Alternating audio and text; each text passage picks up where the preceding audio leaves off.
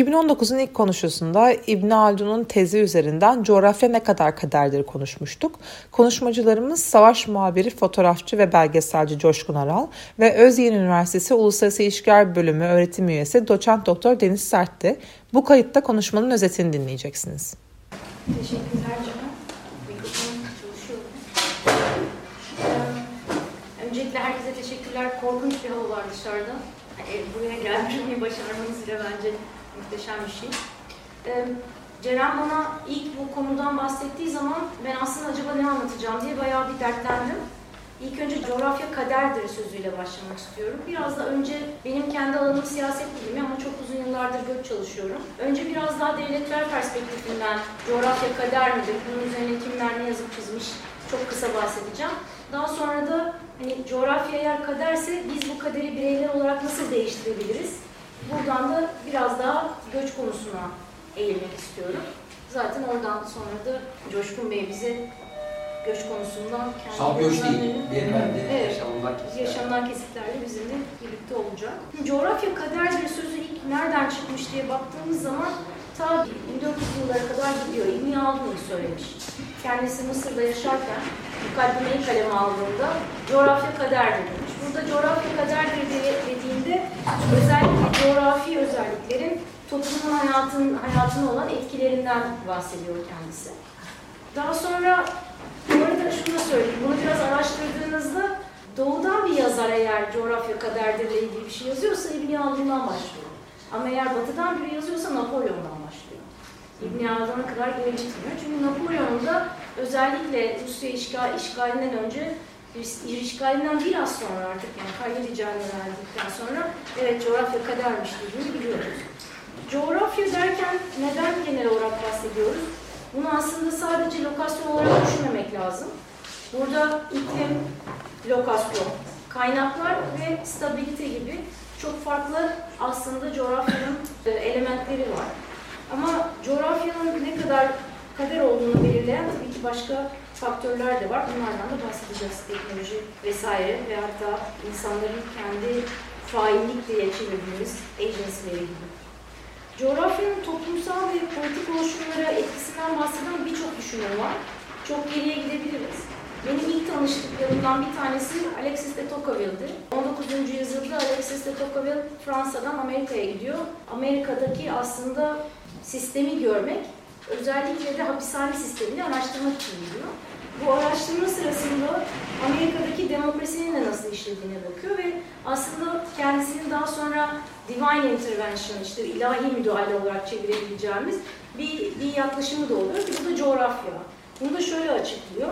Amerika'nın geniş ve çok da verimli olmayan topraklarında aristokrat bir sınıfın ortaya çıkamaması aslında bu yüzden bir orta sınıfın ortaya çıkmasının nedeni de yine coğrafyaya bağlı. Yani orada çok geniş topraklar var. Bunların üzerinde bir hakimiyet kurmak çok zor. Bu toprakların hepsi de düşünüldüğü kadar verimli değil. İngiltere'nin en büyük farklarından bir tanesi bu. Bu arada günümüzde de özellikle 2010'dan sonra coğrafyanın ne kadar kader olduğuna dair birçok kitap yayınlandı. Bunların birçoğu Türkçe'ye de çevrildi.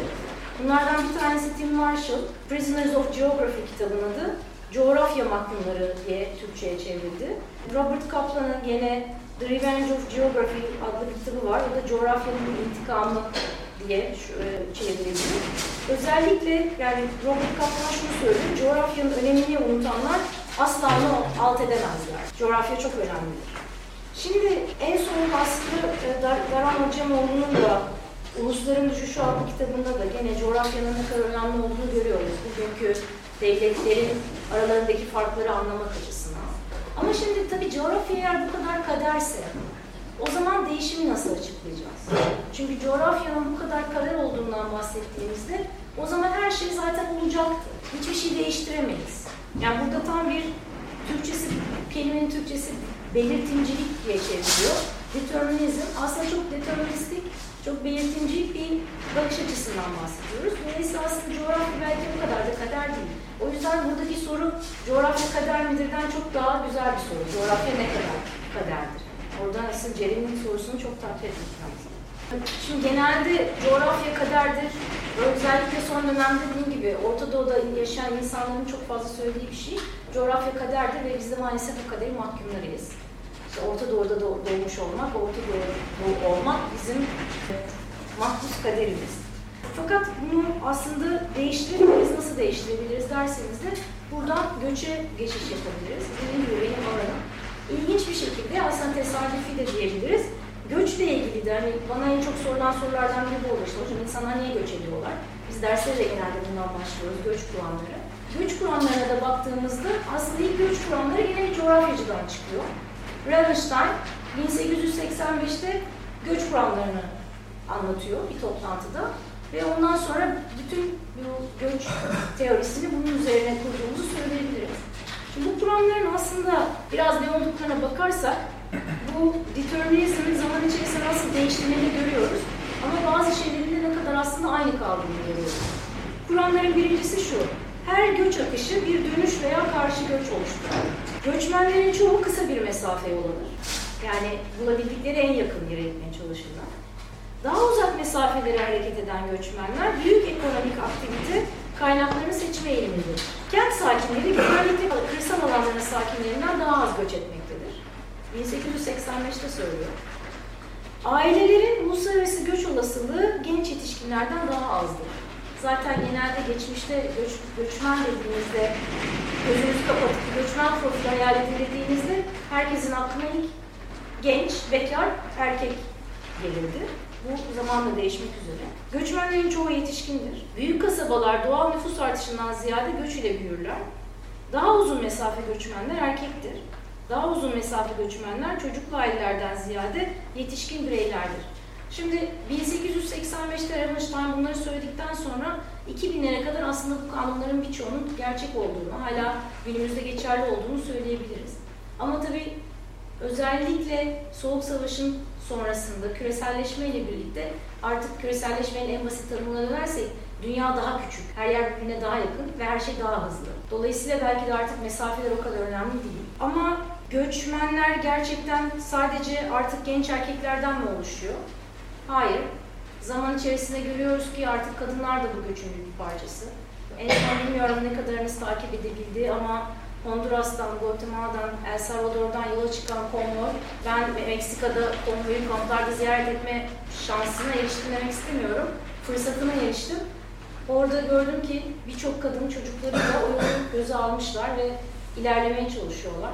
Ve burada gerçekten bu ekonomik etkenlerin ne kadar önemli olduğunu görüyoruz. Peki madem coğrafya kader, kimler bu kaderi alt etmeye çalışıyor? Genel olarak medyadaki söyleme baktığımızda, göçmenlerle ilgili konuştuğumuzda sanki böyle bütün kıtalar, işte Afrika kıtasının tamamı bavullarını topluyorlar ve geliyorlar Avrupa'yı, Amerika'yı işgal etmeye çalışıyorlar gibi bir algı oluşturmaya çalışıyorlar. Genelde de herhangi bir özellikle Birleşmiş Milletler Mülteciler Yüksek Komiserliğinden falan biriyle konuşursanız onlar hemen şey diyecekler. Dünyada göçmenlerin sayısı çok arttı. Ama halbuki dünya nüfusuna oranla baktığımızda 10 sene önce dünya nüfusunda göçmenlerin oranı yüzde üç ise bugün yüzde dört. Yani aslında bütün bir kıta pılını pırtısını toplayıp da gelip bizi işgal etmiyor. Ve bütün bu yüzde dörtlük aslında içi, dilim içerisinde de zorunlu göçmenlerin, özellikle bugün Suriyeliler özelinde bizim yaşadığımız, gerçi biz onlara Türkiye'de mülteci ya da sığınmacı demiyoruz, geçici geçici koruma altındaki kişiler ya da işte misafir, misafir diyoruz. Bu insanlar da o yüzde dörtlük dilimin yüzde birindeler aslında. Yani yoksa bütün bir kıta gerçekten de Akdeniz'i botlarla geçmeye çalışmıyor. Ya da bütün bir kıta Türkiye üzerinden botu binip Ege'ye geçip oradan Avrupa'ya, Batı Avrupa'ya ulaşmaya çalışmıyor. Fakat yanlış bir algı var. Bugün farklı olan insanlar gerçekten bu coğrafya kaderini değiştirmeye çalışıyorlar. Yani göçmenler aslında önümüzde bu kaderi değiştiren en önemli agent ya da fail diyebileceğimiz yapan, yapan kesim. Kimler yapıyor? Yani sizce kimler gidiyorlar?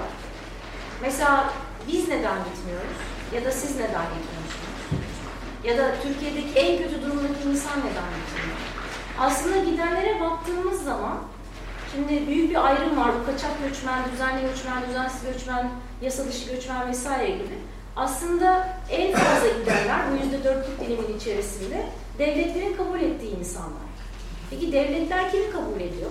Mültecileri bir tarafa bırakırsak devletlerin genelde kabul ettikleri insanlar zaten belli bir sermayeye sahip olan kişiler oluyorlar. Hareketliliğe dair belli bir sermaye. Burada sadece kapitalden bahsetmiyorum. Bahsettiğim yani materyal bir sermaye olmak zorunda değil, sosyal sermayeden bahsediyorum. Zaten literatüre de baktığınızda bu coğrafyanın kaderini kabul etmeyen insanlar hiçbir zaman sosyoekonomik anlamda en düşük seviyedeki insanlar olmuyor bu ülkede. Mutlaka belli bir sosyal sermaye ile hareket ediyorlar.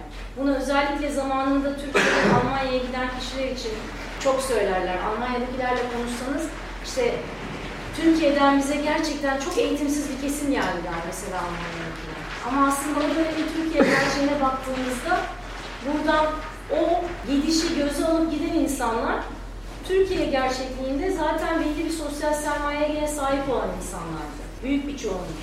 Bir şeyler yapmaya cesareti olan, onu göze alabilen, oraya gitmek için belli bir sosyal sermaye sahip kişilerdi. Dolayısıyla aslında o dönemde Türkiye'de büyük bir kayıp var. Çünkü biliyorsunuz orada işler çok ters işledi. Hiç düşündüğümüz gibi gitmedi. Türkiye'nin ilk o insanları gönderme nedenleri tabii ki en sonunda hani, çok farklı boyutlara gitti. Aynen işte Türkiye'nin bugün Suriyelileri zamanında kabul etmesinin de sonuçları farklı bir boyutta gittiği gibi. Sonuçta ya ben çok bu teorilerle falan sizi darlamayacağım daha fazla ama burada coğrafya ne kadar kaderdir ve bunu ne kadar aşabiliriz de bence biraz da göçmenler ve göç, göçmek üzerine konuşmanın çok önemli olduğunu düşünüyorum ben. Çünkü göç konusunda farklı bir söylem yaratmaya ihtiyacımız var. Ve hiç kolay değil. Yani buradan önce Kadir Has'ta bir seminerdeydim. Orada da devamlı Suriyelilerle çalışan, yani STK'larla çalışan genç arkadaşlarla beraberdik. Onlar bile göçmen karşıtı, söyleme karşı bir yeni bir diskurs oluşturma konusunda zorlanıyorlar. Biz akademisyenler de zorlanıyoruz. Zaten biz akademisyenler ne yazsak çok üst boyutta kalıyor. Yani benim yazdığım bir şeyi işte anneannemin okuyup anlaması oldukça zor olabiliyor. Türkçe'de yazsam, İngilizce'de yazsam aynı şey. Ama başka bir diskurs oluşturmak açısından bence bu coğrafyanın kaderini yenen insanlar gibi bakmak göçmenlere gerçekten çok doğru olabilir. Buradan Coşkun Bey size Evet. Evet, göçmenlikten başladık ben de bir göçmenim. Siirtliyim. Birazdan göstereceğim. Coğrafya kaderim. Gerçekten Siirt'te hem anne tarafım hem baba tarafım. Aranızda Siirtli var mı hiç? Var mı? Şu anda Cumhuriyet Türkiye'sinde tıpa dediğimiz ötesi olmayan bir kent. İşte demir yolunun 1940'larda ulaştığı ilk fabrikanın kurucusu dedemmiş. Arap ve Kürt, kent merkezi Kürt, tüccar ama dışarısı bütün interland, Kürt coğrafyası. Böyle bir şehirde doğuyorum. Türkleştirilmiş bir Kürt dedem bir Arap ailesine damat olarak geliyor, iç güveysi. Ardından işte ileriki dönemlerde e, Cumhuriyet ile beraber fabrika kuruluyor, un fabrikası. Ordunun o bölgedeki ihtiyaçları bir ayağı İstanbul'da, bir ayağı Siirt'te yaşayacak bir aile. Ben işte 6'lı 7'li yaşlarındayım. İstanbul'a gönderiliyorum. Gerekçem Siirt'te hastane ve sağlık hizmetlerinin olmayışı. İlk İstanbul'a gidişim. Ama İstanbul'da bir, bir sene kalıyorum. Kendi isteğimle tekrar Siirt'e geri dönüyorum. Gerekçem ilginç. İstanbul'a geldiğimde okula kaydım yapılacak. Oruç Gazi İlkokulu'na. Kaydım yapılamıyor. Çünkü Siirt'ten gelen herkesin resmi bir daireye kabul için bir verem savaştan alınmış bir rapora bir de trahom dedikleri o dönemde yaygın bir göz hastalığı. O rapora ihtiyaç var. Ama onu verecek bir sağlık kurumu ve yetkisi olmadığı için ben bir sene Oruç Gazi İlkokulu'nda en arkasına da hiç çağrılmayan bir öğrenci olarak her birimde defterimi geliyorum. Bir yıl sonra ben kendi isteğimle halamlarda kendime ait bir oda olmasına rağmen ben tutturuyorum, Siirt'e döneceğim. Tüberküloz geçirmişim. Siirt'te hiçbir sağlık imkanımız yok. Çünkü ilk gelen başhekim dayım, o bile yetersiz kalıyor. Ama ben ilkokul 1, 2, 1 İstanbul'da misafir öğrenci, 2, 3, 4, orta 2'ye kadar ısrarla Siirt'te kalmayı düşünüyorum. Çünkü İstanbul'a geldiğimde yaşadığım o 6-7 aylık ötekileştirme beni geriye götürüyor. Orada gariptir. Yani Siirt gibi bir ortamda ben neyimi araştırmaya başlıyorum? kimim, niye Siirt'e geldiğimizde bize farklı muamele yapılıyor? Çünkü İstanbul'da sürekli iç içe olan bir aile, kent coğrafyasında bakıldığında yoksul, geri bırakılmış bir anlayış. Sizi iş birlikçi olarak niteliyor. O yüzden sağlıklı bakış yok. İstanbul'a geldiğinde de Siirt'ten geldiğim için en basitçe söyleyeyim, kuyruğun nerede diye soran arkadaşlarım veyahut da Siirt'ten Diyarbakır'a trene gittiğimizde 200 kilometrelik bir yolu 6 ya 7 saatte sürekli asker aramalarından geçip zaman zaman yerlerde sürdürerek, yer, zaman zaman kimlik kontrolleri geçiştirmek. Bu bahsettiğim dönemde bir terör yok. 60 yıllar Türkiye'de başlıyor ama 3 tane eşkıya var. Biri Hamido, diğeri Koşero, bir diğeri de Hekimo. Bunları lütfen sorgulayın. Çünkü toplum olarak bizim en büyük sıkıntımız duyarız, inanırız, idolleştiririz ama sorgulamayız. O dönemde ben Siirt'te ilkokulumu okuyorum, orta birimi okuyorum. Ama ufkumda var olan gerçek coğrafyam kaderim değil. İlk bunu da nasıl sağlıyorum? İki tane dergi giriyor evimize. Her şeye rağmen. Biri Doğan Kardeş diye bir dergi. Beni dünyayla buluşturuyor. Bir diğeri de Hayat Dergisi. Ve kendime rol modeller seçiyorum. O zamanlar İbn Haldun'u tanımıyorum ama İbn Haldun'u araştırdığım insanlardan biri çünkü onun da başından geçenler 1400'lerde aşağı yukarı aynı Yemen'in güneyinde bugün o bombalar duman altında kalan Hadramutlar Mısır'a göçmüş bir ailenin çocuğu. çocuğu. Ve sorgulama olayı benden aşağı yukarı 600-700 sene önce de hep var. Siirt'ten pılımı pılımı pırdımı alıp İstanbul'a geldiğimde kafamda üç tane rol model var. Dayım hekim olmak istiyorum ama Ara Güler, Abidin Dino, Gökçe Sipahiyoğlu. Nereden tanıyorum bu insanları? Hayat dergisinde Doğan kardeşler. Onlar gibi olmak. Bir de gariptir Albert Schweitzer diye de Doğan kardeşle tanıdım. Belçika'da yaşamış bir misyoner. Adamın özelliği Belçika'daki çocukları eğitmesi. Fotoğraf 6'lı 7'li yaşlarındaki tutkum. Foto muhabiri olmak, gazeteci olmak, Ara Güler gibi, Görüşün İsmailoğlu gibi. Abidin Dino gibi çizmek, küçük çizgi yeteneğim var. Ve bunlar benim kafamdaki rol modeller. Orta 2'de geldiğimde yetmişti Türkiye. Ailenin büyük bölümü Güneydoğu olduğu için siyasete bulaşmış. 70'teki bir darbe sonucu cezaevleriyle tanışma ve gariptir o dönemde ötekileşmiş bir takım insanların 1968'de dünyada estirilen rüzgarın o arta kalan esintisiyle 70'lere kadar süren baş kaldırıda 71'deki o darbe girişimiyle cezalandırılması ve sürekli cezaevleri arasında dolaşan bir çocuk. 13-14 yaşındayım. Ailenin büyük bölümü İstanbul'un farklı cezaevlerinde. Bana bunu ne veriyor? Yılmaz Güney gibi bir adamla Selimye cezaevinde kuzenimi ziyaret ederken tanışıyorum. Mahir Çayanlar'la Maltepe cezaevinde tanışıyorum. Ve bugün Türkiye'deki belirleyici soldaki bir sürü insan benim hayatımda o dönemde bir cezaevi abisi olarak karşıma çıkıyor. İşte kader değişimi böyle başlıyor. Sonra gariptir, doktorluk mesleğine giremiyorum çünkü üniversite puan sistemi beni hiç anlamadığım bir işletmeye sokuyor. Galatasaray İşletme Ekstrokulu. Hiç devam etmeden son sınıfta terk ediyorum ama o binada bile, Mısır Han'daki o binada bile gariptir. Mehmet Akif, Mehmet Akif Ersoy'un katını tanıp onun safahatını okuma fırsatını buluyorum. Dokunduğum her oluşum bana bir kapı açıyor. Ama öncelikle dediğim gibi iki tane dergi hayatımı değiştiriyor. Üstelik yani bir gazetenin bile üç gün, dört gün geç kaldığı bir coğrafyada o iki tane dergi, Hayat ve Doğan Kardeş dergileri adeta pencere gibi. E, rol model gibi seçtiğim insanların bir diğerlerinden farkı evrensel oluşturuyor. Ara Güler İstanbul'a geldiğimde Salt Hayat dergisinde fotoğrafları yayınlanan bir fotoğraf değil, dünyada değişik dergilerde röportajları çıkan insan. Üstelik bana yakınını nereden hissediyorum biliyor musunuz? Benim doğduğum yıl Aragüler Siirt'e gelmiş, fotoğraflar çekmiş. Kafamda o mahumiyet bölgesine giren insanın bir ayrıcalıklı özelliği olması. Sonraki yıllarda Yaşar Kemal'le tanıştım. Fikret Otkan'la da tanıştım. Çünkü baktığınız zaman bir elin parmakları kadar sınırlı doğusuna gidip araştırma yapan gazeteci olayım. İşte coğrafyanın sizi nasıl değiştirebileceğini o dönemde sorgulamaya başlayan bir insan. Sol sempatizan oluyorum kuzenlerimin vasıtasıyla. Ama solu da sorguluyorum. Avrupa'yı hiç ziyaret etmemişim. Kafamda öncelikle sosyalist ülkeleri tanımak var çünkü bir kuzenim Sovyetler Birliği Komünist Partisi'nin etkisinde kalmış şeyler alıyor.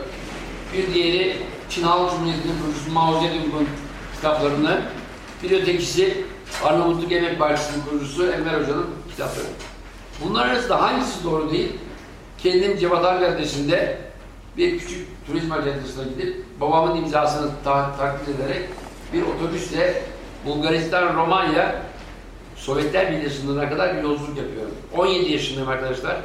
Kafamda bana anlatılan son ne kadar gerçek. Tabii Arnavutluğa gitmek istiyorum ama başaramıyorum. 1974'teki bu yol hikaye profesyonelce bir gazeteciliğe dönüşüyor. Ve ilk arkadaşım şu anda ekranda gördüğünüz rahmetli Savaş'a. Karakterlerimiz tamamen farklı.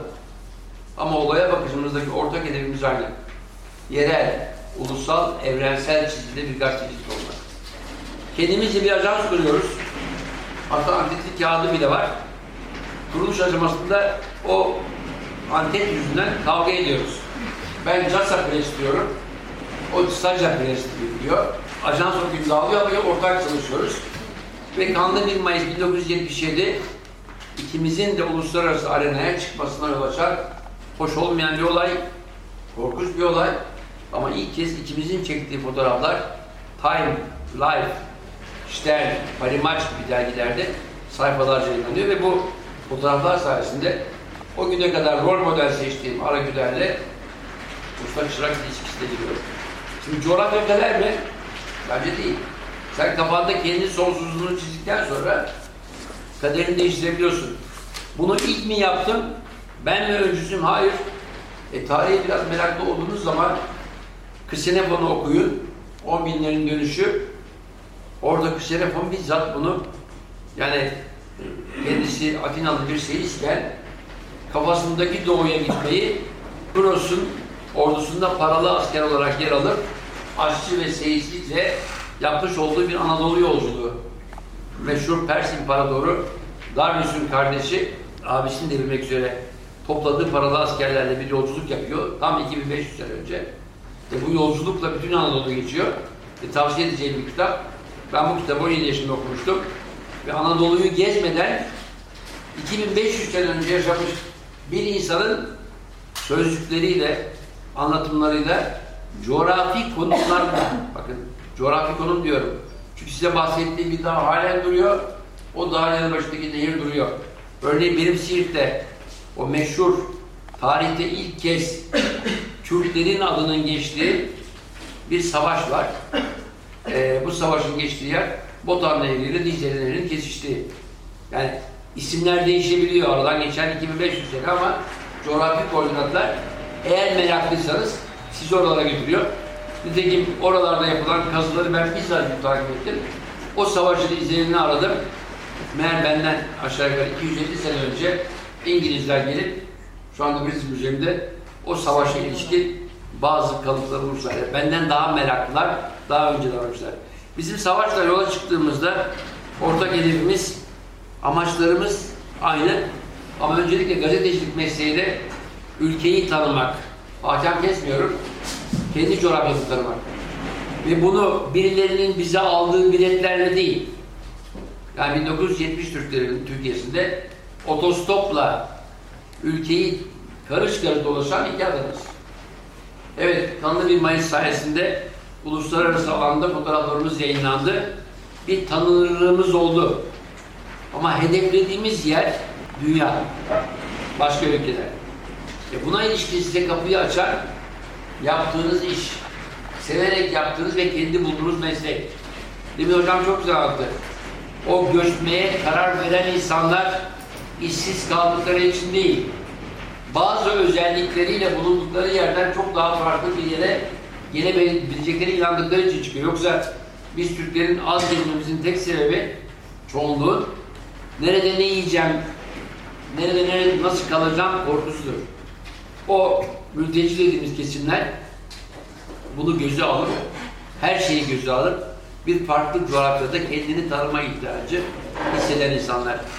Çoğunluğu böyle. Tabii onların ailece göçlerinde ne yazık ki yani kaderleri ailelerinin hareketi olan büyüklerinin de bir hareketi olan büyüklerinin yapmış olduğu, aldığı kararlar olan çocuklar var.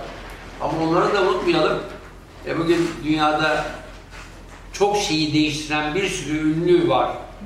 Yani Freddie Mercury'sinden tutun Steve Jobs'dan varıncaya kadar hepsi bu coğrafyalardan aile, Barack Obama dahil hepsi bir yerlere göçmüş insanların torunları, çocukları. Bu arada ilginç bir noktaya geldim. Benim hayatımı değiştiren ikinci olay da bu. Birincisi 1 Mayıs'tı, ikincisi dünyada ilk kez kaçırılan bir uçağı içinde korsanlarla röportaj yaptım. Bütün dünyada yayınlandı. İşte coğrafyamın kader olmadığının bir göstergesi yaşadığım bu olay ilk, tek ama değerlendirebilmem önemli.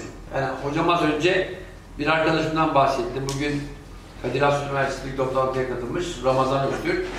Aranızda duyan var mı Ramazan Öztürk'ü? Ramazan Öztürk bizim foto muhabiri arkadaşımız. 1988 yılında Halepçe'de yapılan Saddam Hüseyin'in kimyasal silahlarının kullanıldığı o korkunç katliamda baba oğul fotoğrafını çekip dünya çapında ödül kazanan bir Türk foto muhabiri meslektaşımız. Kendisi yine Malatya, Ötürge'de ama ya gariptir Dünya Gazetesi'nde Savaş Ay'ın annesinin hatırıyla çalıştığı dönemde Ramazan çay ocağından çıkıp foto muhabirliğe başlamıştır. O yüzden bulunduğumuz yer bizim kaderimiz değil. Ama o kaderi değiştirmek yeri geldiğinde coğrafya değiştirmeye olabiliyor. Ama benim şu anda yine en çok beni besleyen unsurun kendi coğrafyam olduğunu unutmamam lazım. Çok açık söylüyorum. Beni dünya basınına, Lübnan'a, Afganistan'a, Suriye'ye gitmeme kolaylık sağlayan özelliklerimin hepsi coğrafyanın bana vermiş olduğu bir takım farklılıklar. Evet, ötekileştirildiğim bir batı ama kendi coğrafyama gittiğim zaman özelliklerini bilip öyle bir formasyonla büyüdüğüm için hatta genetik olarak o coğrafyada var olan besin kaynakları dahil olmak üzere beslendiğim için işte hiçbir zaman pişmanlığı duymadım, yabancılık çekmedim ve nimetlerini yedim. Aranızda Güneydoğu kökenli olan var mı hiç? Var. Ya bizde batıdan gidenler bir Güneydoğu'ya kadar bakıyorum Urfa'ya gitsinler.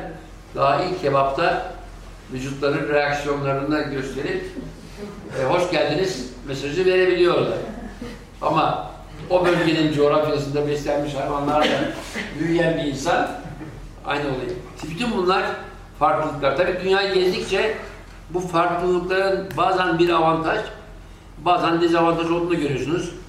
Yani ben Mehmet Coşkun Aralı, Mehmet'in nüfus memurluğunda çalışan bir işgüzar tarafından konduğunu biliyorum ama Mehmet'in M, M harfiyle yazılmıştı.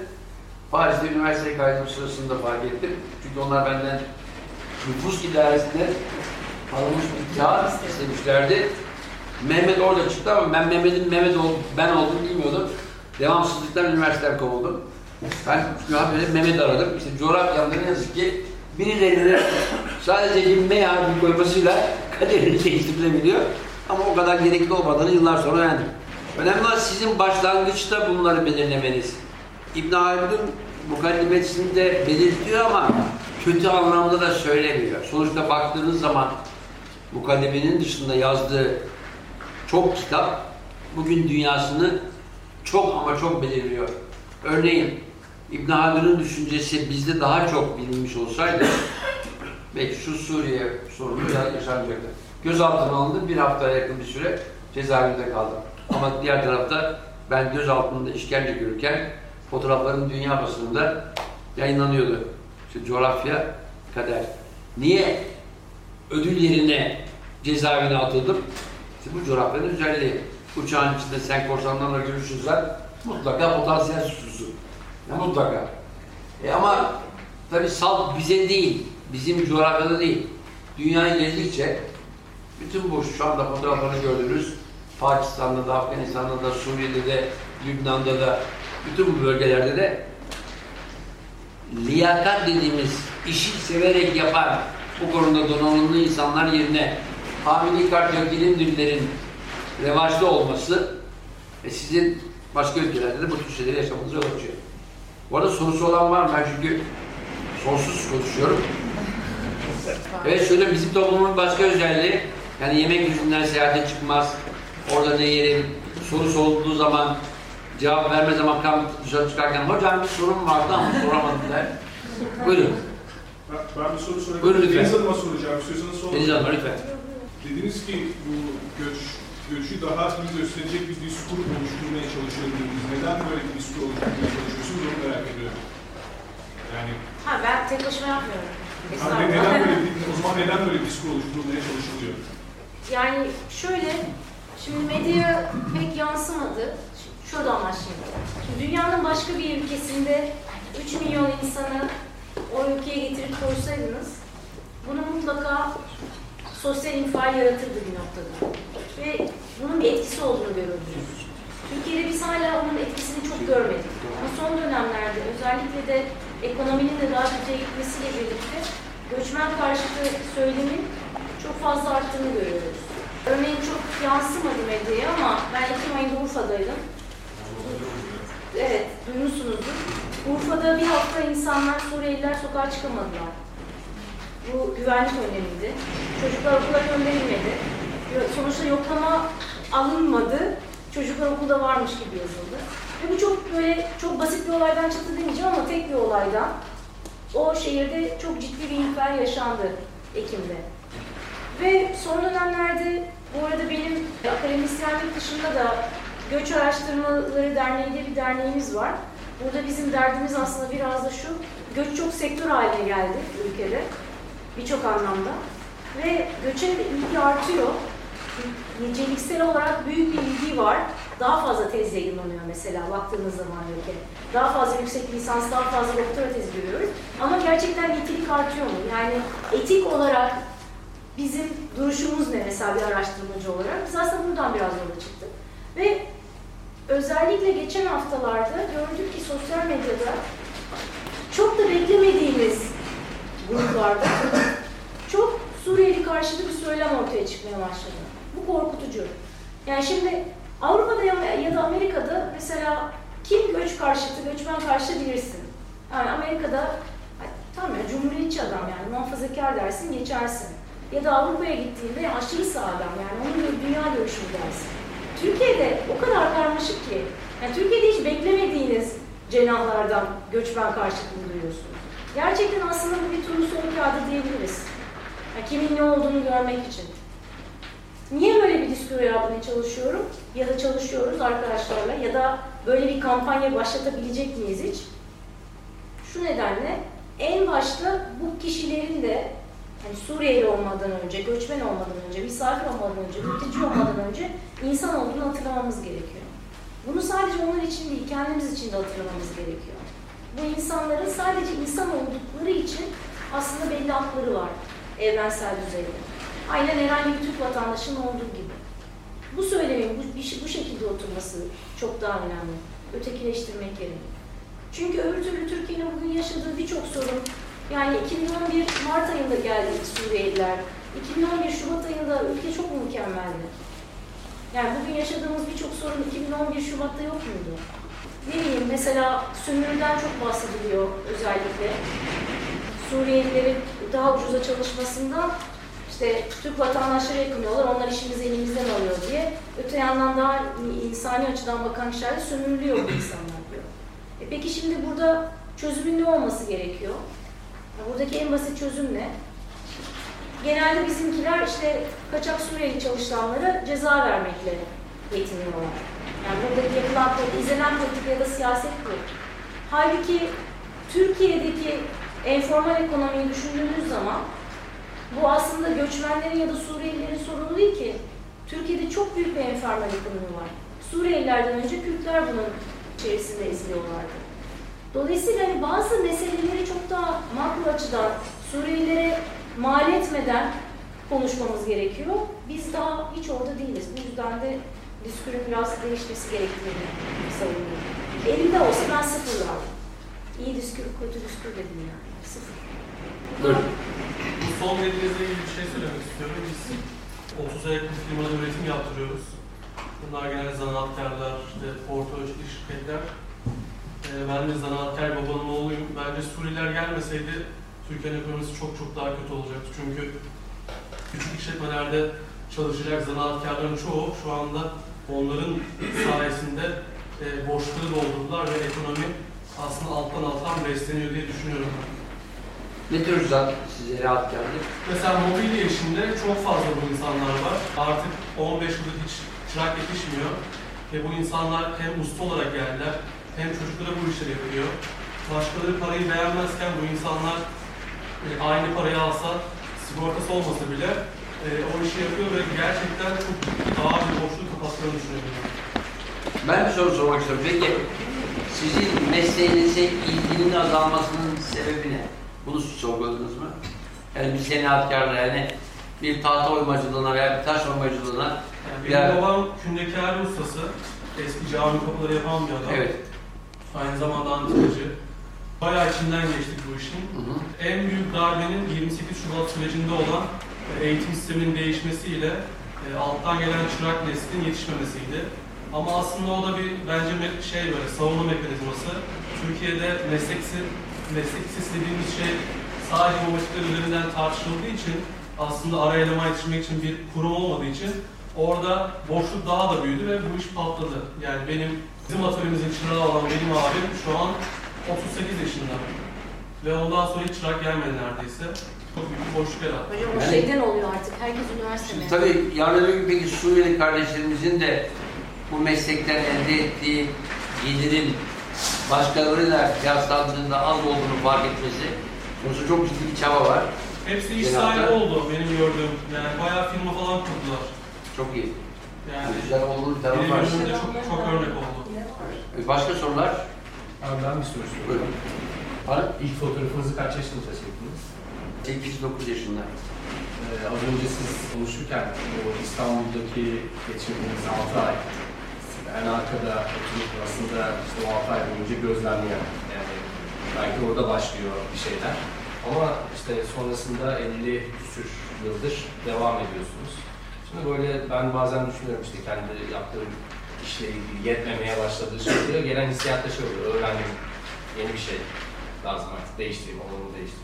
Ama 55 yıldır bu alanda çalışmaya devam ediyorsunuz. Bir merak dediniz. Fotoğraf makinesi ve fotoğrafçılık benim için, ben sanatçı değilim. Ben bunda bir Alagüler ustalığını almadım. Ben sanatçı, ben sadece tanığım, göz tanığıyım. Yani 2500 sene önce yaşamış olsaydım, belki yazı kabiliyetim olsa yazardım. Yoksa duvarlara çöp adamın resimlerle bir şeyler yapmaya çalışırdım. Fotoğraf makinesi sadece bir araç. Çünkü o yüzden kendimizi, tabii ki sanatsal kaygımız var. Tabii ki daha çok grafiğin, daha çok ışığın, daha etkileyici hale getirilmesini ben de arzu ederim. Ama öncelikle derdim benim olaya tanıklık yapıp bir göz tanığı olarak bilmeyenlere, tanımayanlara bırakmak. Bunun bir şey olması lazım sanki yani. Ya şu anda mesela bir cep telefonum var. Geçen hafta, bir hafta önce ben kardeşlerim Myanmar'dan, Rohingya'dan kaçan mültecilerin bulunduğu bölgeye gittim. İnanır mısınız fotoğraf makinemi bir kere ben çıkardım. Cep telefonu çıktım. Çünkü benim için o eğer kullanılabilecek ölçekteyse yeterli oluyor.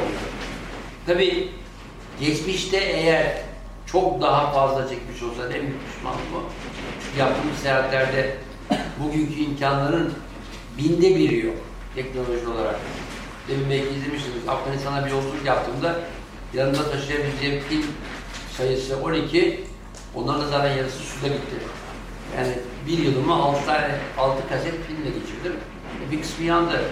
Uçak kaçırma olayında kurtulan sadece bir tek pil. İşte o yüzden artı ışık yeterli olmadığı takdirde fotoğraf çekme imkanımız yok. E, yanınızda taşıyacağınız pillerin ağırlığı kilolarca. Bu yüzden teknoloji çok ciddi imkanlar yarattı. Şu anda her yere gidebiliyorsunuz, daha ucuza gidiyorsunuz, daha çabuk gidiyorsunuz. Bu tabii insan yaşamında hem olumluluk hem olumsuzluk getiriyor.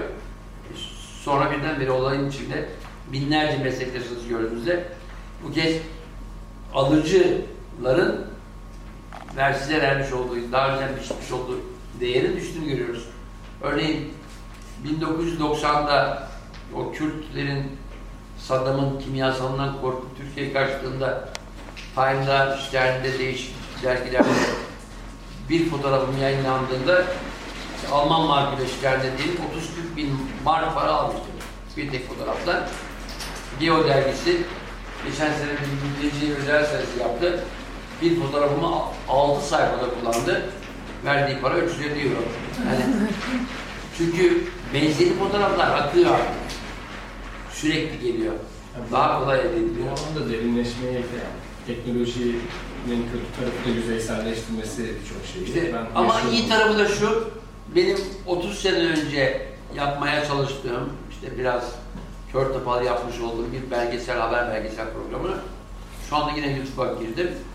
2-3 ay gibi sürede, şaka değil, bunu yani YouTube'dan gelen bir söylüyorum. 100 bini geçti ve izleyici kitleyi çok rahat görebiliyorsunuz. 15-30 yaş grubu. Yani 5 dakikalık, 6 dakikalık, 10 dakikalık o videolara bakıyorlar. Demek ki onlar öyle bir ihtiyaçları varmış. Yani o ihtiyacı hissetmek için. Dünyada ne oluyor, ne bitiyor 6 dakikada adeta bir tablete dönüştürülmüş bir ilaç gibi alıp yani kitaplar arkasındaki özel sayfaya bakar gibi öğrenme ihtiyacı hissediyor.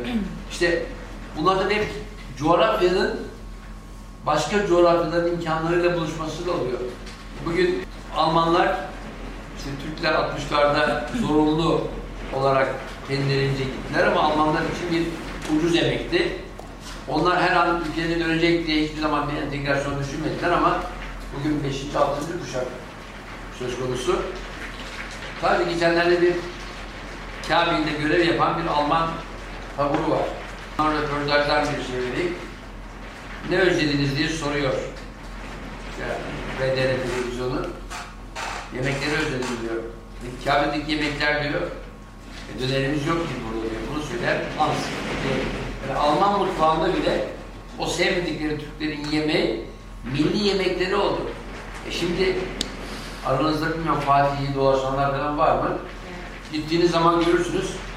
Normalde bizim kadayıfımız, baklavamız çok şekerli olur. Onlarınki daha az şerbetli. Daha az şerbetli, parça fıstık içine mercimek olma olasılığı, bezelye olasılığı daha az olan gerçek baklava yiyebiliyorsunuz.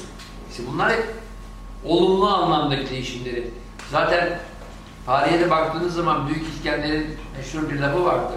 O, o da işte bu Ksenofonu okumuş. Aristo'ya sorarmış ne tür şeyler yapayım çünkü niyeti ipeğin geldiği yere gitmek. Altının, mücevherlerin olduğu yere gitmek. Gittiğiniz yerde duraklaya duraklaya karışın demiş. İşte karışa karışa hakikaten Hindistan'a kadar gitmiş. Gerçi ömrü vefat etmiş ama bir sürü yerde o izleri görebiliyoruz. Yani önemli olan işte demin arkadaşımız söylediği gibi eğer Suriyeli kardeşlerimize, bize gelen mültecilerin veya misafirlerin böyle bir özelliği var, burada değerlendiriyorsa bu olumlu anlamda. Ama ne yazık ki haksızlıklar da yapılıyor, istismar da oluyor, onu da söyleyeyim. Ucuz güç, iş gücü gibi değerlendiriliyor. Ders almamız gerekiyor çünkü bununla ilgili olarak 30 sene önce aşağı yukarı bir kitap yazıldı Almanya'da. Ama Günter Warraff diye bir gazeteci Türk kılığına girip Türk işlerinin emek sömürüsünün kitabını yazdı. En alttakilerdeyi bulabilirsiniz bu kitabı.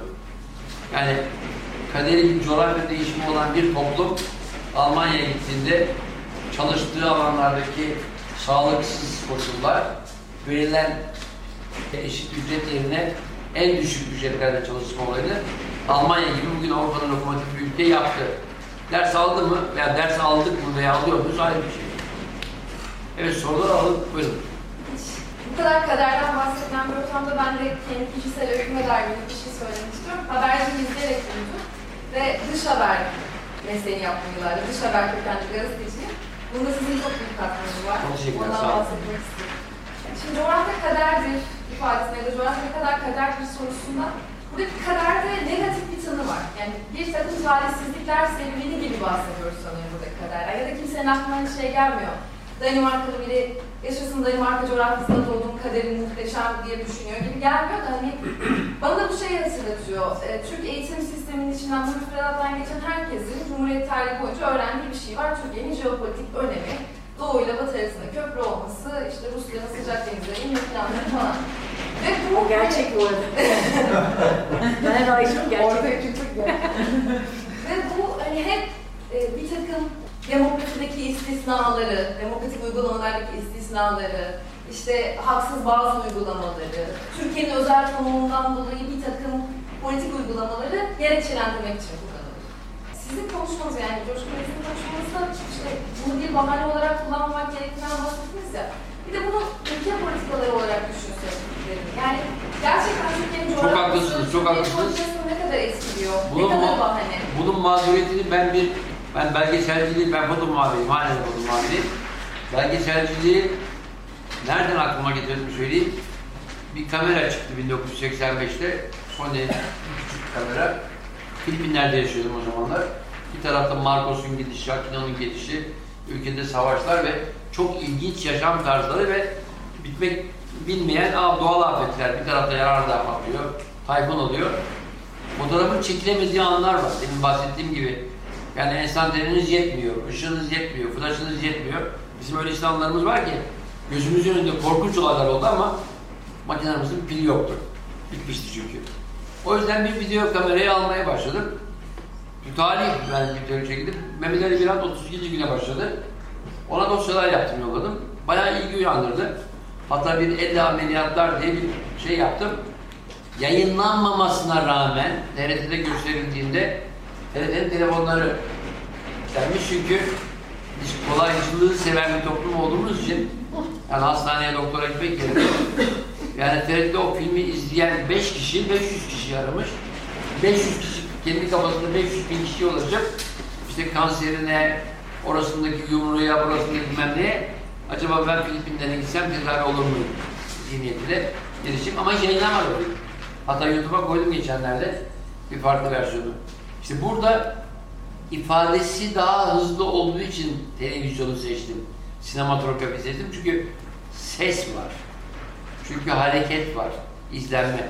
Yani bugün baktığınız zaman biraz da teknolojiyle buluşturmaya başladım.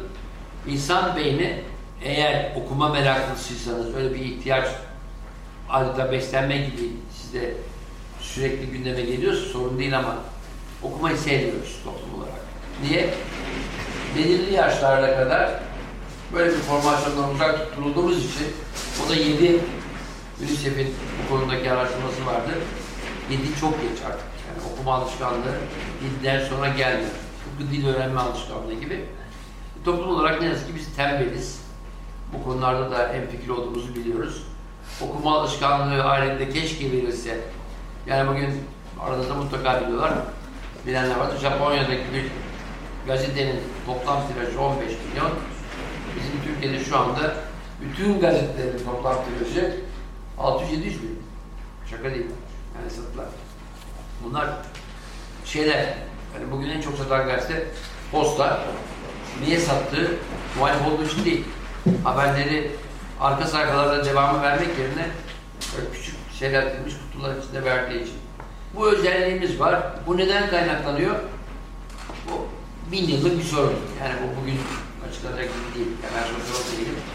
Antropolog değilim o yüzden bileceğim ama Aslında coğrafya, kader dediğimizde o kadar da olumsuz bir şey olarak da bahsetmiyoruz. Mesela özellikle devletler açısından baktığımızda denize erişimi olan ülkeler her zaman bir adım önde oluyorlar diye bakıyorum. Yani Robert Kaplan'ın, Ma- Marshall'ın ya da işte Dar- Daran Acemoğlu'nun falan bahsettiği aslında bu. Özellikle teknolojiyle birlikte zaten teknolojinin de gelişmesiyle birlikte görüyoruz ki işte mesela gemiler inşa ediyorlar.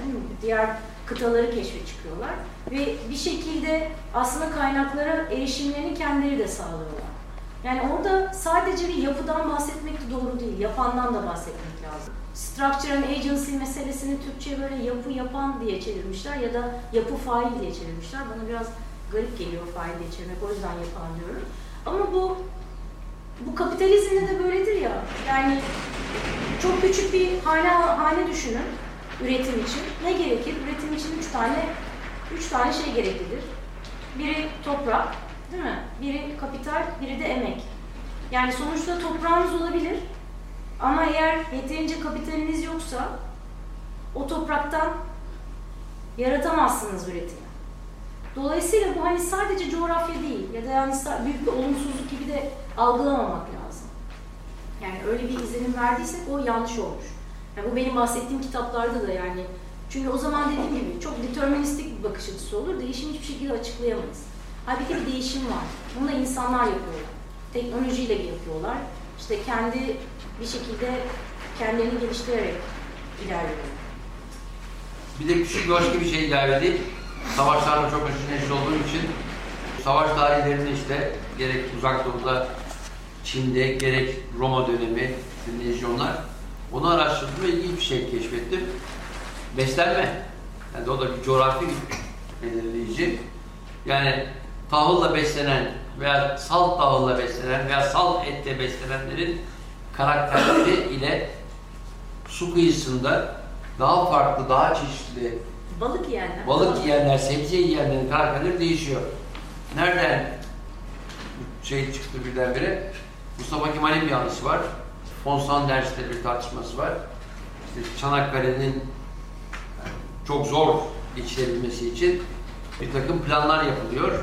Bunu anılarında yazmış Mustafa Kemal.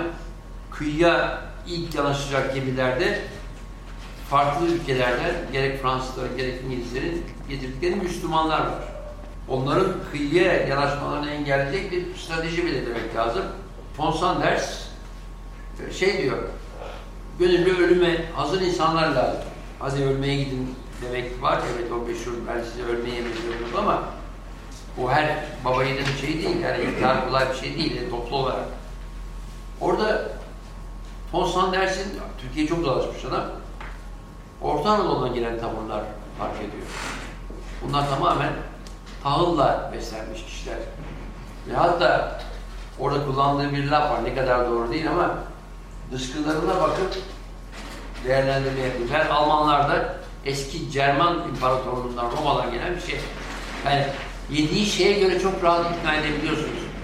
E bugün ben değişik bölgelerde, Çin'de çalıştım, Tiananmen olayları patlak verdiğinde Çin ordusu bölündü.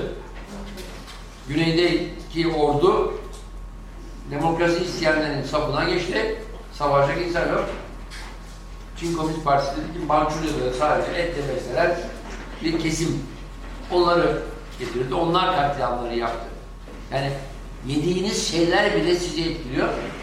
Sonraki yıllarda ben Hindistan'a çok sık gittiğimde bir şey fark ettim. Benim bir sürü arkadaşım var Hintli, iş adamı, ve soylu, miracı, raja falan.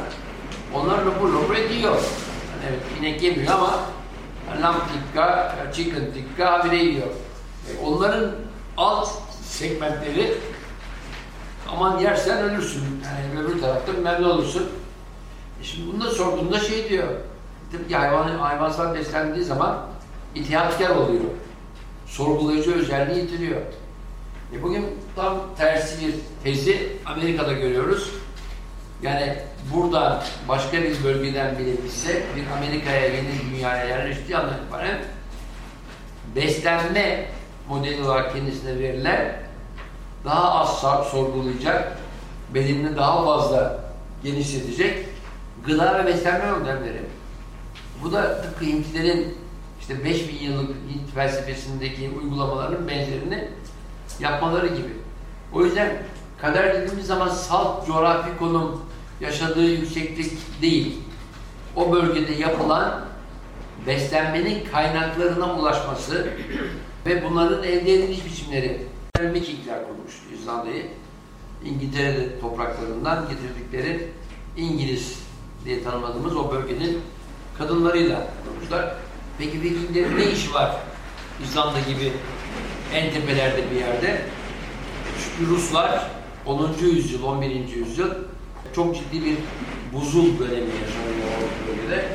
Açlık, bataklık insanı Ruslarda. Viking dilinde Rus kürek çeken demek. E, bunlar kürek çekmeyi bilmiyor ama iyi yerken kullanan rüzgarın çocukları, Odin'in evlatları Vikingler. E, savaşamıyorlar Ruslarla çünkü Ruslar bir giriyor böyle. Ne kadar çoluk çocuk varsa alıp yiyorlar. Hatta böyle gariptir. Bir Viking efsanesi ne kadar doğru? Bir Müslüman işte Ahmet Mehmet Halil diye bir 13. Savaş diye bir kitap var. o adam üzerine yazılmıştır. İşte bir Müslüman gelip o Rus yamyamlardan kurtarıyor bir bölgesini. E, Rusların bu özelliği onlar da çünkü yani yamyamlık dediğimiz şey hadi çocuk yiyeyim geçineyim değil. Aç kaldığınız zaman yapıyorsunuz. İnsan beyninin bir özelliği var. Aranızda hekimler varsa bilirler. Açlık bir yerden sonra benim başıma geldi çünkü açlığı yaşadığım için biliyorum. Yani hamam böceği de yedim, her şeyi de yedim.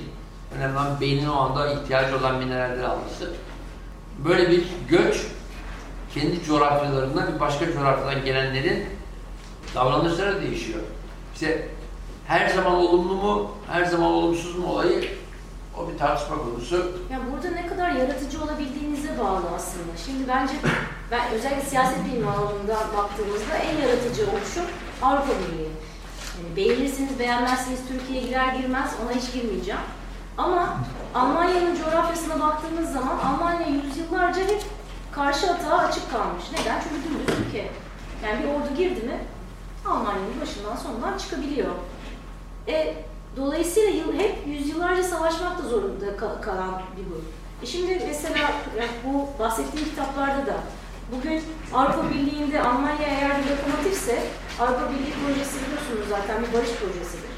Yani evet ekonomik entegrasyon vesaire de bunun bir parçası ama yani bilmiyorum Avrupa Birliği hakkında ne biliyorsunuz ama işte İkinci Dünya Savaşı'ndan sonra özellikle bir daha Avrupa'da şey savaş olmasın, barış olsun. Bunu nasıl yapalım?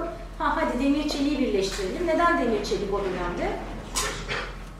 Yıkılmış zaten. Ya yeni yapılıyor en çok. Ya demir çelik çünkü silah endüstrisinin kaynağı, Ama ham maddesi. Demir ve çeliği birleştirirsen kontrol edebiliyorsun. Kimse daha fazla silahlanamıyor. Yani aslında gerçekten çok inovatif. Yani yapan derken bundan bahsediyorum. Yani düşünsenize yüzyıllarca savaşan bir coğrafyadan bahsediyoruz. Ama bugün Avrupa Birliği gibi bir ekonomik blok haline gelebildi. Sorunları var mı? Var. Yani o da tabii tartışmaya açık. Yani Türkiye açısından coğrafyayı biz devamlı bir bahane olarak kullanıyor muyuz? Onlar bu soruyu soruyor mu sizce? Hangi soruyu? Coğrafya ne kadar kaderdir? Bence soruyorlar. Sormuşlar ki zamanında bunu çözmeye çalışmışlar. Hollanda mesela Almanya'nın mesela bunu, yani Almanya'nın Avrupa Birliği konusunda bu kadar aslında istekli olmasının en büyük nedenlerinden bir tanesi o yani. Almanya düşünürseniz böyle Avrupa'nın ortasında. Yani, yani çok açık. Saldırıya da çok açık, birçok şeye de çok açık. Ama bunu düşünmüşler. Şimdi Türkiye'de biz bunu bahane olarak kullanıyor muyuz? Evet kullanıyoruz. Bence. Tabii jeopolitik olarak bir şeydi. Ben bile kullanıyorum. Mesela göç konusunda bana soruyorlar göç idaresinden. Hocam diyorlar işte düzenli göç konusunda bir politika oluşturmak istiyoruz. Evet tamam buyurun. İşte bize Kanada'nın, Avustralya'nın politikalarını na inceleyin. Oradan bir şey çıkarın. Ben diyorum ki arkadaşlar yani biz Kanada değiliz. Avustralya'da değiliz. Yani çünkü Kanada'ya gitmek isteyen insan zaten vize başvurusunu yaptığı zaman eleniyor. Ama biz Türkiye'yiz. Yani bizim kapımızdayız zaten insanlar. Hani ben bile bahane olarak kullan, kullanıyorum dediğim gibi. Ama hani bu şey demek mi? Bu hiç yönetilemez bir süreçten mi bahsediyoruz? Hayır. Ama yani biz fail olarak, yapan olarak daha inovatif politikalar üretebiliriz. Buyurun. Ben e, Deniz Hanım'a soracaktım. Ya bu şeyle alakalı, yani coğrafyanın ne olduğuyla alakalı düşüncemiz de aslında hani o kaderle alakalı hissiyatımızı belirliyor. Ya ben şey mevzusunu demin Türkiye, Türkiye'nin doğu ile batı arasında köprü olması meselesi. Ya ben bu daha önce Tunuslu bir arkadaştan duydum. Mısırlı bir arkadaştan duydum. Ve belli ki hani bana şey gibi geliyor. Sanki bu batıdan gelen bir düşünce de olabilir mi acaba? Hani bunlar bizim üzerimize bunu bir giydiriyorlar mı? Hani siz tamam batılı olamıyorsunuz ama ya ortada bir şeyler olur böyle. Köprüsünüz de bunun etinin. Gibi bir şey olabilir mi? Ee, bir de yani eğer böyle düşünüyorsak bu bizim kaderimizi de etkiliyor. Yani ben şey diye düşünüyorum. Şimdi Doğu ile Batı arasında köprü Türkiye dediğimiz noktada yani biz neyiz o zaman? Yani bunun tartışması da başlıyor. Biz aslında kimiz? Yani herkes de bir işin bir, bir ucundan tutup o tarafa doğru Türkiye'yi çekmeye çalışıyor sanki. İşte hepimiz göçmeniz. yani Çünkü çünkü aslında bu sizin yaşadığınız dilemayı bir göçmen her gün yaşıyor. Almanya'daki Türk de her gün yaşıyor. Ya ben Alman mıyım, Türk müyüm? Çünkü Alman'a sorsa Türk, Türkiye sorsa Alman. Hani biz de aslında biraz o konumdayız Türkiye'de. Coğrafyamız nedeniyle. Hani batıya göre doğuyuz, doğuya baksan batıyız. Anlatabiliyor muyum? Ama bu sal bize ait değil. Yani Amerika'da gittiğiniz zaman İtalyanların veya İrlandalıların ben 1800'lerde 1940'lara 50'lere kadar olan dönemde yaşadıkları aşağı yukarı aynı. Yani o getolaşmalar olayı bu bütün dünya için geçerli olan bir şey. Uzak doğuya da baktığınızda örneğin şu anda yeni geldi işte Bangladeş'ten Rohingyalılar nereli diye düşündüm ben. Oranın insanları. Ama ne Bangladeş kabul ediyor? Almıyor Bangladeş. Ya aslında demek istediğim tam şuydu yani. Sanki bunda bir övünme hali de var. Yani hani biz Doğu ile Batı arasında bir köprüyüz. Sanki bizim asıl işlerimiz buya geliyordu o noktada ama bilmiyorum yani. Doğulu olmak da kötü. Hani- çok da batı. Çok da batan bir şey değil ve hiçbir yere de varamıyoruz sanki. Çok özeliz değil mi? Evet. Bu Yani. açıdan.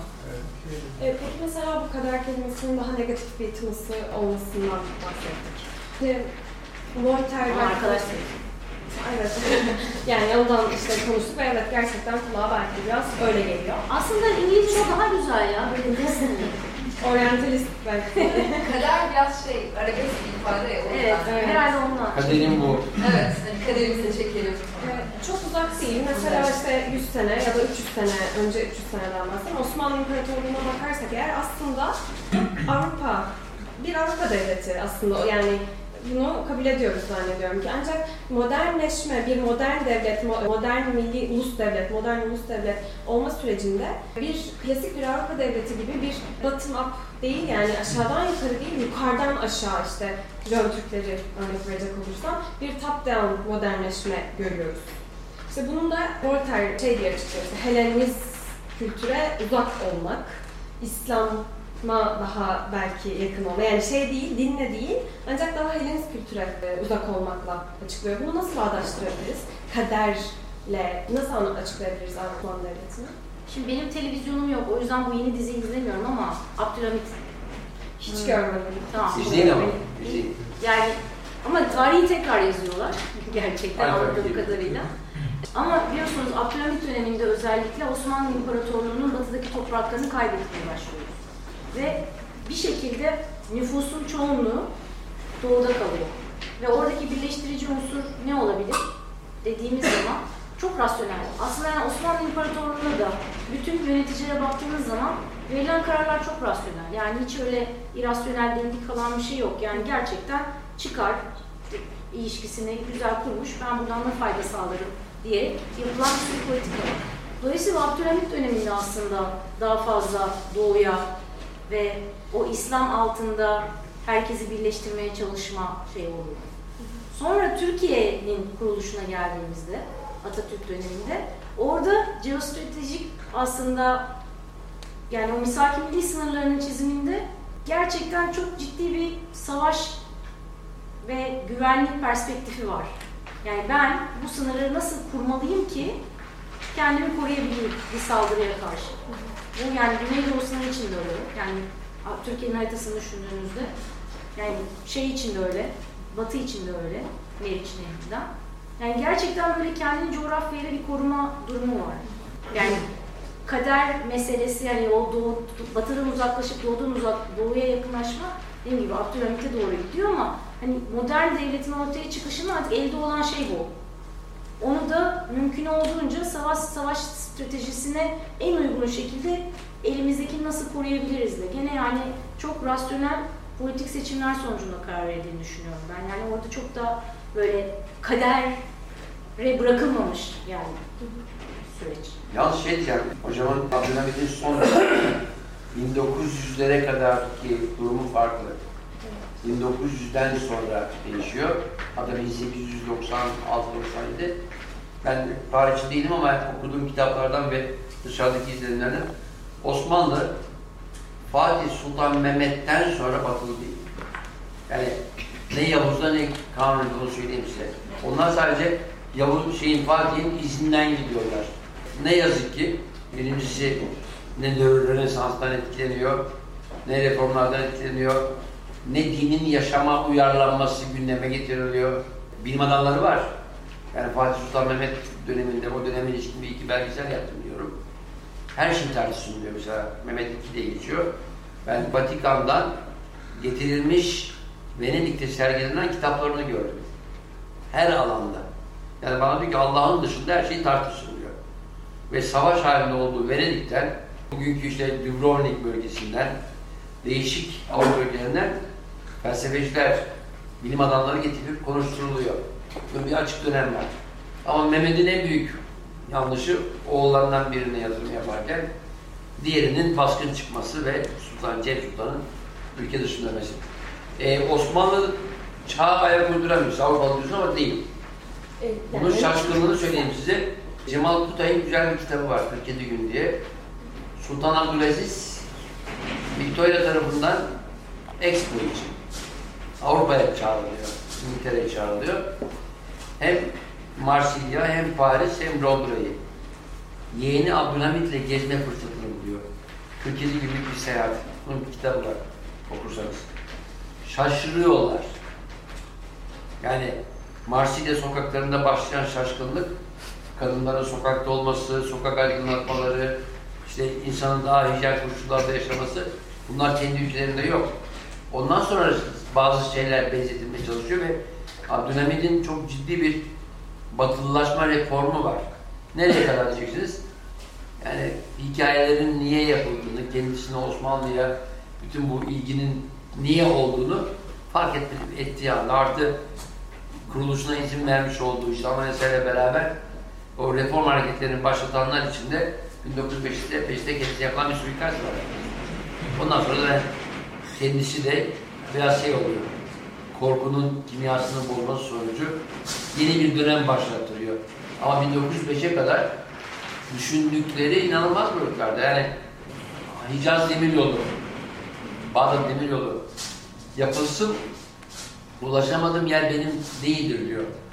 Niye Avrupalı değil Osmanlı? Çünkü Balkanlarda evet yapmış, han, hamamlar, köprüler yapmış. Anadolu'da Osmanlı ilişkin hiçbir şey yok dolaşırsanız. Hiçbir şey yok. Hiçbir şey yok. Ya Selçuklular diyoruz. Selçuklular. Hiçbir şey yok. Ve Anadolu'yu yerel yöneticilere bırakmışlar. Yani Amasya, Kütahya, Trabzon, baktığınız zaman işte Bursa bölgesi, Uşak. Tive, o ayanlar onlar zaman zaman iyi davranmış. Hele Güneydoğu benim bölgemde, yani ben dedemin tasarrufundan biliyorum. A ise iyi. Yoksa toprağın kaç dönüm? 50 bin dönüm. Ne varsa alıyor. E diğeri de ekmemeyi tercih ediyor. Yani köylülüğü bile Osmanlı yayamıyor. Yani bir tarım politikası yok. Normalde merkezin yani İstanbul'un söylediği şey bana onda birini al. Ama siz bunun tahsilatını aya bıraktığınız zaman veya şehre veya lokal beldere onların hesabına kalmış. Adam ne bulursa alıyor. Bir de erkek çocuğunu alıyor. Çocuk da alıyor. Şimdi bu anlayışla ekmeğe endeksli bir beslenme, hayvancılık sadece kendine yeterli bir hayvancılık. Hiçbir araştırma yok. Korku da var. O yüzden yani Osmanlı'yı biz çok iyi sorgulayamadık. Yani özellikle 1560'lardan sonra işte Kanuni'den sonra Salı Selim'le başlıyor. Çünkü şeyi kaçırmış. Teknolojiyi kaçırmış. Sanayi devrimi yok. Öylesine ki belki aranızda bilenler vardır. Geçenlerde gündeme geldi. İsveç kralının sayesinde İsveçliler köfteyi öğrendiler diye. İsveç kralı Demirbaş Şah aşağı yukarı 10 sene Türklere sığınıyor. Rusya'ya savaş açıyor, yeniliyor. Kendi ülkesine dönemediği için aşağı yukarı 10 bin tane savaşçısı, onların levazımcısıyla beraber bugün Yunanistan topraklarında kalan, geçmişte Osmanlı'ya ait olan 1701 dönemi bir bölgede kalıyor ama Osmanlı şey istiyor. Bize ne olur? Silah yapmasını öğrendi. Çünkü kullanılan silahlar Fatih'in döneminden kalma boru. İşte şey koyuyorsun, Tommy Texas'larda gördük. Bileğe koyuyorsun, barutu yerine koyuyorsun. Bir tane atlıyor. Aynı dönemde makinalı tüfekler yapılmış. Yani bizim delik petrol dediğimiz büyük petrol o bahsettiğimiz dönemde yani St. Petersburg'dan Vladivostok'a kadar daha demir yolu lokomotif yok. Ama özel bir yolda kızaklarla araçların, hayvan çeken araçların ulaştırdığı bir sistem kurulmuş. Yani demir yolları bunun üzerine gidiyor. Bırakın Vladivostok'u, Bering Boğazı dolduğunda Alaska'ya kadar, Alaska'da eğer gittiyseniz Rusların köyleri var. Yani Osmanlı'nın o dönemi bizim için böyle şey değil. Yani ne insan haklarında, ne sanayide, ne şeyde bir kayıp dönemimiz var. İşte 2. Mahmut'la başlıyor. Çok kanlı bir baş şey. Onu izleyen dönemlerde Cumhuriyet'e kadar uzanan evre. Bunlar tabii yani bu tür etkinliklerle gerçek tarihçileri çağırıp onlarla tartışmak, konuşmak da güzel. Ama dediğim gibi coğrafya bizim kaderimiz değil bence. Deniz Hanım siz ne söylemek istersiniz? Ben Çok soru var ama. bir Buyurun. Gerçekten coğrafya Türkler için kader değil. Türkler Orta Asya'dan çıkmışlar Ergenekon Altaylardan ve göçerler işte bizim kültürümüzde yoğurdu, peyniri, pastırmayı, at, ot, e, yurt bunlar hep bizim ülkemizde ve kendi kaderimizi kendimiz belirleyerek Anadolu'ya gelip e, yerleşmişiz. Yani kaderimiz değil bizim coğrafyamız. Ben çok rahat güzelliklerle yaşama hakkımız var yaşayacağız. Ben de, Tanımsız değilim. ben de bir, bir soru Tamam, sorabilir miyim Ee, şey, Deniz Hanım'a? Ee, Deniz Hanım, şey, sohbetimizin başında akademinin biraz hani e, kendi içine kapalı olduğuna yönelik hani bir cümle kurdunuz. Kapalı derken şey anlamında hani kendi makaleleriniz, kendi yazılarınız Yok vesaire. bayağı bayağı o cümleyi kurmuş olabilirim. yani. Efendim? O, o cümleyi kurmuş olabilirim. Bayağı Evet, yok ben de yani bir akademisyen değilim ama takip eden, hatta biraz da sorgulayan, özellikle sosyolojik konularda, belki hani bu şeye de atıfta bulunuyorum, sizin göçle ilgili insanların olumsuz bakış açıları, aslında arkadaşımızın verdiği o şaşırtıcı örnek, güzel. Biraz hani akademinin daha, biraz daha halka, farklı tabii bunun için medya da lazım ama biraz daha yakın oluyor olması, belki aynı dili konuşuyor olması daha anlaşılabilir. Yani ben de üniversite mezunuyum ama bazen çok akademik, işte belki dergilerde yazılar çıkıyor. Bunlar sizin için prestij ya da şey kaynağı olabiliyor ama burada bir şey görüyor musunuz? Yani akademiyi eleştirme noktasında bir de Coşkun Bey desteklemek anlamında ya da şey anlamında bir yorumda bulunayım.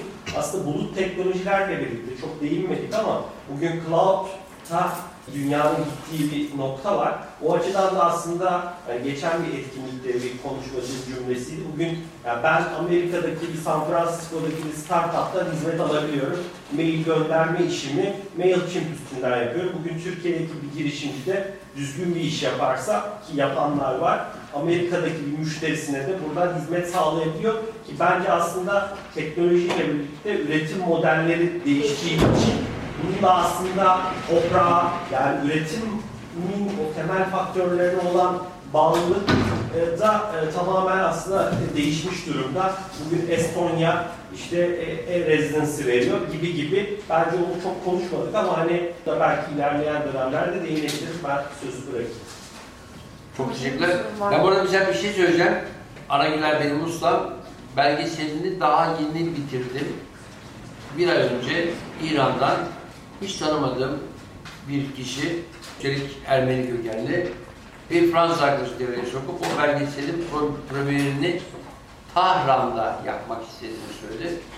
Ha demek ki İran kapalı yönetim, işte imamlar, şeyler, şunlar, bunlar asla istemezler. Adamlar, bakın Türkiye'de daha kimsenin haberi yok. Yani İran'a çağırıyorlar. Kendileri için bir komşunun ünlü bir fotoğrafçısının öyküsünü izlemek üzere. Yani demek ki umutsuzluğa kapılmamak lazım. Coğrafya olarak doğuluyuz dediğimizde bir aşağılık kompleksine girmenin hiçbir anlamı yok. Batılıların da yani bunu İbn Haldun eğer dünyada konuşuluyorsa Ebu Bekir'leri, Razileri, İbn Rüşdüleri de unutmamak lazım. E, bütün bunlara bakıldığında hep insanlığa ait buluşlar. Batı'nın evet moderne başlayan bir her şeyin başlangıcında biz Yunan klasiklerine, Yunan felsefesine, Yunan ekolüne, Yunan jimnastyumuna bağlayalım fikri o bir çerçeveye sokmaktır, dağılmayı engellemek için ama bence insanlık bir bütündür. Bugün buradaki en ufacık bir hareket bir süre sonra dünyanın çok farklı coğrafyasında çok şey etkiler. Her şeyin daha olumlu etkilemesi için çaba göstereceğiz. Onun için de akıl yormak lazım. Çok teşekkürler arkadaşlar. Son bir soru alabilir miyiz? Buyurun. Son, son bir ufak bir yorum bir, bir soru soracağım. Teşekkürler. Çok sağ olun. Ee, enteresan bilgiler için. Ben de çifte vatandaş olarak bu hayatım boyunca sorduğum bir soru zaten coğrafya. Ve aslında şunu fark ettim, demin köprü konusu geçti. Yanlış bir terim aslında çünkü kimse köprünün üstüne oturmuyor. Yani köprü bağlar, bağlar değil mi? Dolayısıyla biz aslında bir Venn diyagram gibi yani. Ortada bir sürü noktanın bir yere gelen şeyiz yani. Çok özel bir, yani ne orası ne burası ama hepsi bir anda aslındayız. Onu ben düşünüyorum yani köprü terimine dikkat etmemiz lazım. İkincisi de aslında bütün bunlar sosyokültürel insanın kendi kurduğu bir şey. Çünkü niye o vatandaş o vatandaş diyoruz? Yani bunlar 2 milyon sene evvel yoktu. Aslında hepimiz Eritreli ya da Etiyopyalıyız değil mi? Australopithecus afarensis. Güney Afrikalıyız. Bir şekilde. Evet. Ondan evvel de gidersek Güney Afrikalıyız. Şu Yani pasaportu kim icat ettiyse zaten. Aynen, aynen. Dolayısıyla hepimiz böyle bir Lucy gibi şeyle yazmamız lazım. Ama oradan bir soru var. Şimdi Güney Afrika'ya geliyoruz. Nelson Mandela dedi yani eğer nefret etmeyi öğrettilerse sevmeyi de öğrendiler değil mi? Siz şimdi gezdiğiniz bu konularla hepimizden daha çok güzel şeyler var. Peki nasıl biz insanlara sevmeyi daha çok ya da tekrardan öğretebiliriz? Valla bence aile içinde başlayan bir olay. Kendini severek. Yani bebeklikle başlayan bir olay. Yani belki yine bunu dağıtacağım ama ben bir Exodus Dejavu diye bir proje başlattım. Bundan 4 sene önce dünyayı dolaşan halen mülteciliği farklı objektiflerden, farklı yaşam biçimlerinden aktaran kolektif bir etkinlik bir hafta sü- sürüyor. Türkiye'ye getirdim, hiç ilgi sıfırdı. Hani Ankara'da da oldu, İstanbul'da da oldu. Beşiktaş Belediye Başkanı sağ olsun kitabı çıkardı ama başkan kendisi gelmedi. Bir gün açık kaldı. Ankara'da da devlet e, yöneticilerle beraber gitti. Orada da iki saatlik bir seremoni oldu. Sonra kimse gitmedi. Ama o etkinliği ben Kuala Lumpur'da yaptığım zaman bizden bir hafta şey istediler. Kuala Lumpur'daki ekspatların okulları, bütün okullar birleşmiş. Çok büyük bir salon bulmuşlar. Çocuklar, lise öğrencileri, bizdeki lise öğrencileri inanılmaz sorunlar, sorularla karşılaştık. Sorulardan bir tanesi belki az önce görmüşsünüzdür o göç sırasında çocuğunu kolundan tutan bir kadın. Çocuğunu tek kolundan tutuyor. Bizde çok olur. Çocuğunu alır buradan alır. Malezya'da yaşayan bir Fransız böyle bir şeyin nasıl olabileceğini sordu. Ben dedim, bizde çok oluyor yani. Kulağından da çekilebilir. Ee, şeyden çünkü Abdullah Öcalan'la ben görüştüğümde 1988'de ilk kin ve nefretinin öfkesinin annesine karşı olduğunu ve ilk taş, taşını annesine attığını söylemişti. Niye diye sordum. Beni dedi favorilerinden çekerdi yukarı. Yani e şimdi bu bizim kaç bin yıllık yaşam biçimimiz bilmiyorum. Ama birileri bunu hiçbir zaman doğru olmadığını söyleyemiyor. Ben bunu tek erkek veya kadın olarak zorundayım.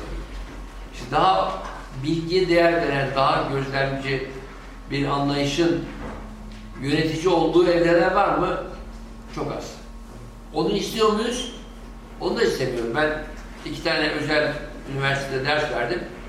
İkisinden de kendim ayrılmak zorunda kaldım. Çünkü benim derslerim sonuçta gözlemler. Ben akademisyen değil. Tanıdıklarımı arkadaşlarıma gösterip sorgulama yapmalarını istiyorum. Sınıfta bırakma koşuluyla girdim. Bir tanesinde okulun sahibi çağırdı. Rektör de utançtan bir şey söylemedi. Coşkun Bey sınıfta bırakıyormuşsunuz. Ya bu çocukların yaz saatlerini zehir etmeyin dedi. Ben de eyvallah dedim. Yani okullarımızda bu var. Yani şu anda açılan yüzlerce ama yüzlerce üniversitemiz var bizim. Çok Sadece açık söylüyorum. İstanbul'da en son baktım devlet vakıf birlikte 55 tane üniversite. Yani bir şey söyleyeceğim size. İran'la İran örneği çok sık veriyorum çünkü komşumuz ve tamamen aklımda altında bir ülke. Bunu söyleyeyim size. Üstelik yani yöneticiler de şaka değil. Yani vinçlerde insan sallandıran bir sistem hakim. Ama orada bile bilgiye ulaşmak için en ücra bölgelerde ben tam bizim Yüksekova'nın komşusu olan bir kentte defalarca konuşmaya gittim. Şimdi beni üç günlüğüne çağırıyorlar. Üç gün full konuşma. Dinlemek üzere gelecekler. Gastronomiden bahsedeceğim hem de savaşlardan bahsedeceğim. Bilgiye aç. Şimdi bizde baktığınız zaman evet yani iyi ki böyle oluşumlar var. Size tekrar teşekkür ediyorum. Ama gelmiyor insanlar. Yok yok geliyorlar. Orana baktığınız zaman 80 milyon içinde bilgiye ilgi duyan insan oranı az ki bizim kanal zavallılar Katarlılar aldı. Onlar da genel reklam tutarına baktılar verdikleri parayı karşılamıyor diye. Adamlar kanala içerik bile sağlamak istemiyorlar çünkü yani şimdi isim vermeyeyim ama televizyonda başka programlara veya başka televizyonlara verilen kaynağın binde biri, bakın binde biri bir farklı alanda bilgi vermek isteyen alana veriliyor. Binde biri.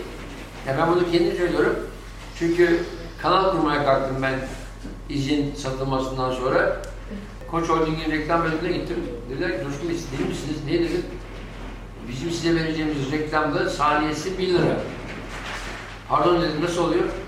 Dediler tabii yani devlet dairemiz sizin gibi kanallara verecek reklamı 1 lira hesaplamış. Peki ya diğerleri dedim yani kaynanam olur musun ne.